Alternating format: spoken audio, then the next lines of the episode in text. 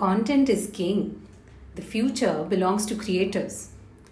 Well, haven't we heard this on every blog, every LinkedIn post, every day? But what does this really mean? Recently, my favorite clothes maker on Instagram, she hit the 65,000 follower mark. And what's more, she says she has never sponsored a single post so far. There are so many small businesses that continue to grow super, super quickly without spending on ads because they do their content very well. They know how to tell the right stories, they engage with the right people, and before you know it, they are making crazy sales. Welcome to Small Talk with Rainkraft. Today we talk about the foundation of every successful small business simple, no nonsense marketing. Have you been hearing conflicting advice on what you need to do with your marketing? Hey, social media is where you need to be. Hey, try SEO. I have a recommendation that worked so well for us. Hey, all you need is a great content calendar and you are set. Well, if you've been on the receiving end of such advice again and again, I'm sure you're confused, and rightly so. But as Seth Godin says, content marketing is the only marketing left. What does that mean? Well, you need to choose carefully the stories you want to tell, tell them well, and tell them at the right places. Content allows you to have a conversation with your audience and it makes you more relatable. An engaging piece of content can really build trust in your business. It gives people an emotional reason to get to know you when you put an honest, authentic story out there. Even more importantly, content can be the context, the environment in which you wish to talk to your customer. I mean, we are all distracted today, and we need that one second to get into the zone when listening to someone else. And this is what content can do for you. This is also where it gets a little scary. There's Facebook, Instagram, YouTube, Twitter, LinkedIn, Reddit, Quora, and these are just the social platforms. Add to that a website, by the way, when did you last visit your own website? A blog, PR, newsletters, automated emails. It seems as though the online marketing landscape is just endless and so, so time consuming. and unforgiving as well. For those of us who make the mistake of starting without planning, it's such a daunting landscape and it's so easy to get lost in this maze that is content creation you know over time what happens is we miss due dates. You know we say let's post tomorrow because something is not ready today. Or we lose track of the 10 calendars that we have to maintain. And we actually give up even before the results can appear. Guys if that's your one big takeaway i'll be really happy. It takes time. At least a few months if not a year. So what's the best way for a small business to get started with content? More importantly What's the best approach to take? If there's one piece of template advice that applies to every business, it is to start small with content. You know, for example, we may make some decisions based on what worked for someone else. And we choose two platforms that actually seem very similar, you know, like Facebook and Instagram. We, in our minds, they're very similar platforms. But that's two platforms with two different audience groups, and these people behave in very different ways as well. So it's not enough to push the same content on both. And then we have two different calendars, and that's already like two platforms, two calendars. And if we add a blog to this, or you know, there's a live event schedule, that's already a lot for a team of say one, two people to handle. So, the piece of advice we usually give to our content clients is to start small, very, very small, and to keep testing as you go. In the content success stories that we've been part of, we see that it's just not enough to post based on a calendar. A business social media account actually works very much the same way as a personal account. You need to interact with others. You need to form relationships. You need to read what they have to say, leave comments, and share their content with others to build that ecosystem. So, having just one channel to start with allows you to have more control in this. That's interesting, Subha, and I think I would draw from you and uh, make a recommendation here. Most businesses ask their agencies for quotes to build and run a content calendar. Ask us instead, what will it take to run the social media effort? What if, you know, we suggest post just once a week? Whoever wants to do it. but use the rest of the week to engage with other accounts in the same space. You know, there's really no reason to post at 10 a.m. on Tuesday if no one's really paying attention at the time. You know, it's also important to think about how we can comment, what value can we add to other people's posts, how do we share it in good faith. I have personally experienced that a lot of people do not think about distribution. And when we say distribution, I think, you know, just posting on social media seems like distribution, or putting it in a newsletter seems like a distribution, but not really. Quora, Reddit, and just plain talking to other accounts, it works better for distribution because people are already there. All of the push marketing really doesn't mean much if no one's listening to it. So that covers the social media ecosystem. We simply cannot do this episode on content without speaking about blogs and a website and what significance they hold today. I would be so bold as to say if there's no journey that's happening on your website, don't have it. A lot of companies will find that unless their website allows people to check out, complete a form, or sign up for something, just having a space to show your information is just not useful at all. As for where to publish blog content if there's no website, most successful folks actually do it directly on LinkedIn or Instagram or in a space like Medium.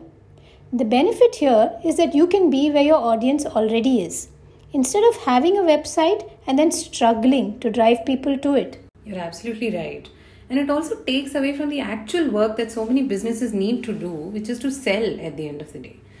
You know, we see so many examples of a website project that takes ages, then there's a million iterations, and no one's even asking their client what they think. And then we begin to mull over it internally to the point where the customer has long since left the picture. And we wonder why is the site not working for us? we go into this loop of revising it all over again. Well, what's happening is that no one knows the site exists, so how will you get any valuable feedback? What really worked for us, Asita, if you remember, when we were refreshing the Rainkraft website, is asking some of our trusted clients and partners to take a deep look and let us know what's working and what isn't on the older website. What do they expect to see when they land on rainkraft.in, knowing what we do? And what do they expect to see if they had no clue what our business was? The insights we got were super valuable and really helped us shape the new one. Let's hear from Vinamra Agarwal, who runs a boutique branding and design agency Brand Hero and builds websites nearly every day. I asked him to share what goes into picking website design for a small business. Here are four important factors which should be considered when designing websites for small businesses. First one is about the website visuals and user interface design. The UI of a website should be very much in line with the industry the business belongs to so that it can depict the business's brand positioning correctly and evoke relevant emotions in the minds of whosoever visits their website. Next, the messaging architecture and copy used on the website should represent the brand's story on point. After all, how can the target audience resonate with formal language and tone on a say kids gaming website? Thirdly, we know that today more than half of the website visitors are online via smaller screen sizes, such as mobile phones and tablets. Therefore, the design architecture of the website should be defined in such a way that it is able to accommodate for all common screen sizes without changing the overall user's experience in any noticeable way. Lastly, the content structure of the website should be designed to ensure that all the information sections are not missed, which might be important for a potential website visitor to know, uh, such as a headline with a clear call to action, process of the product page, about pages, testimonials, and contact pages. So, we've looked at websites and social media. For most small businesses, this is the best starting point, really. PR, wide outreach, etc., and even advertising can wait for when you're ready to scale. But Hasita, there's one thing I do want to add to this discussion, and that is building a community. Do you realize how, without even thinking about fancy stuff like digital, social, smart business people have built communities for a very long time now? Think about the sariwala that probably still comes to your mom's house once a quarter or once in every six months and he has a loyal audience that's waiting. And they're waiting because they think he's bringing them just the sari that they will like. Now that's a community. So true. Even the pickle ladies, you know, the home cooks, there's just so much community building that's happening without really thinking about it in those terms. Because sales happen when we trust each other. And trust comes from hanging out with other people who believe in the same stuff that we do, right? You know, whether you run a group on Facebook, WhatsApp, or even if you run a live meetup in today's times, it takes effort to be able to create something that people will enjoy. The key then is to keep these groups so focused on just adding value and letting people express themselves that they are compelled to come back and see what's happening each week or whatever is the uh, schedule that you would prefer. These groups cannot work on a sales agenda. So, tomorrow there is no way to say this is the group from which a sale has been made. But then you're constantly thinking about your customer's viewpoint, so you're able to offer them solutions that help them. And build your brand. So true. In fact, there's an example that we'd like to share here of a company called the Wishing Chair.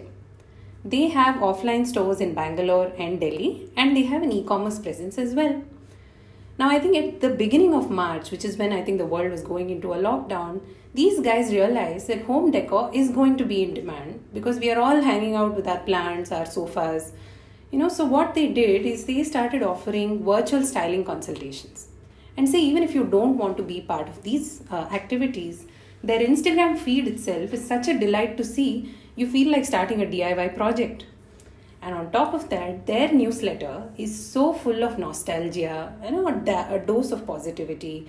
Just wonderful recipes no products anywhere but it's working really well for them so wishing chair here's a shout out to you you don't know us but we like what you're doing Speaking of communities, there's also some amazing work that a group that I'm part of is doing right now. Her Entrepreneurial Network, or HEN, is just a Facebook group for women who run their own business. And during this pandemic, Ruchi and her team have devised a means to make asking and receiving help a lot easier.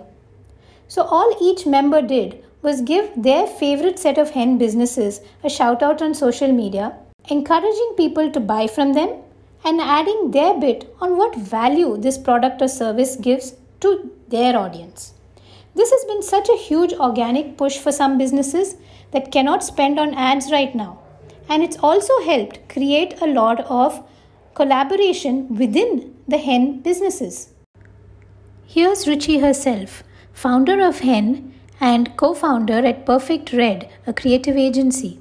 When we started Hen for Hen, we had one point agenda. That was how do we support each other in our day-to-day marketing activities? And on social media the accounts are constantly looking for organic reach and genuine conversations. How do we create an ecosystem to support each other was the question and that's how hen for hen came into existence we started by giving a shout out on stories on Instagram. We support each other with uh, comments and likes and genuine conversations. Uh, it has also helped members know each other better, where they've made hampers together and marketed them. They have collaborated to go live together. They've done campaigns uh, for giveaways. So if you're a woman entrepreneur and you're looking for a tribe, look up henindia.com, join our campaign, hashtag hen for hen. Now, are we implying that ads don't have a space in the content ecosystem? Well, of course not you know when good content begins to gain traction and you can see this by the number of people who comment on it the number of people who share it talk about it then it can be run as an ad. So more people of the similar group they start to see it and they start to engage with it and that's how you grow your audience on one side right? What's important to remember is that while an ad can do one job it can create awareness it can help you sell but it cannot do the whole job all by itself and now it's action time. So, if you're a small business and lost in the jargon of social media marketing, content marketing, digital marketing, and just plain marketing, here's how you can get started. First, think about signing up for just one or maximum two social media platforms. Understand the overall audience demographic. There are youngsters on Instagram, there are slightly older folks on Facebook. So, have a clear objective for why you're there. Engage with other social media accounts too. So remember, posting is only half the job. Second, consider if you really need a website and why. If you think you do, ensure that whoever is working with you on building it understands this need very clearly and they're speaking to the audience that you have in mind. And third, build communities around your brand. Remember, this is a long effort that needs commitment. But like a marathon, the rewards will be worth your time. And with that, we come to the end of this episode of Small Talk with Rainkraft. We have a lot more to say on the topic, and we're really keen to bring in a guest speaker to discuss this further.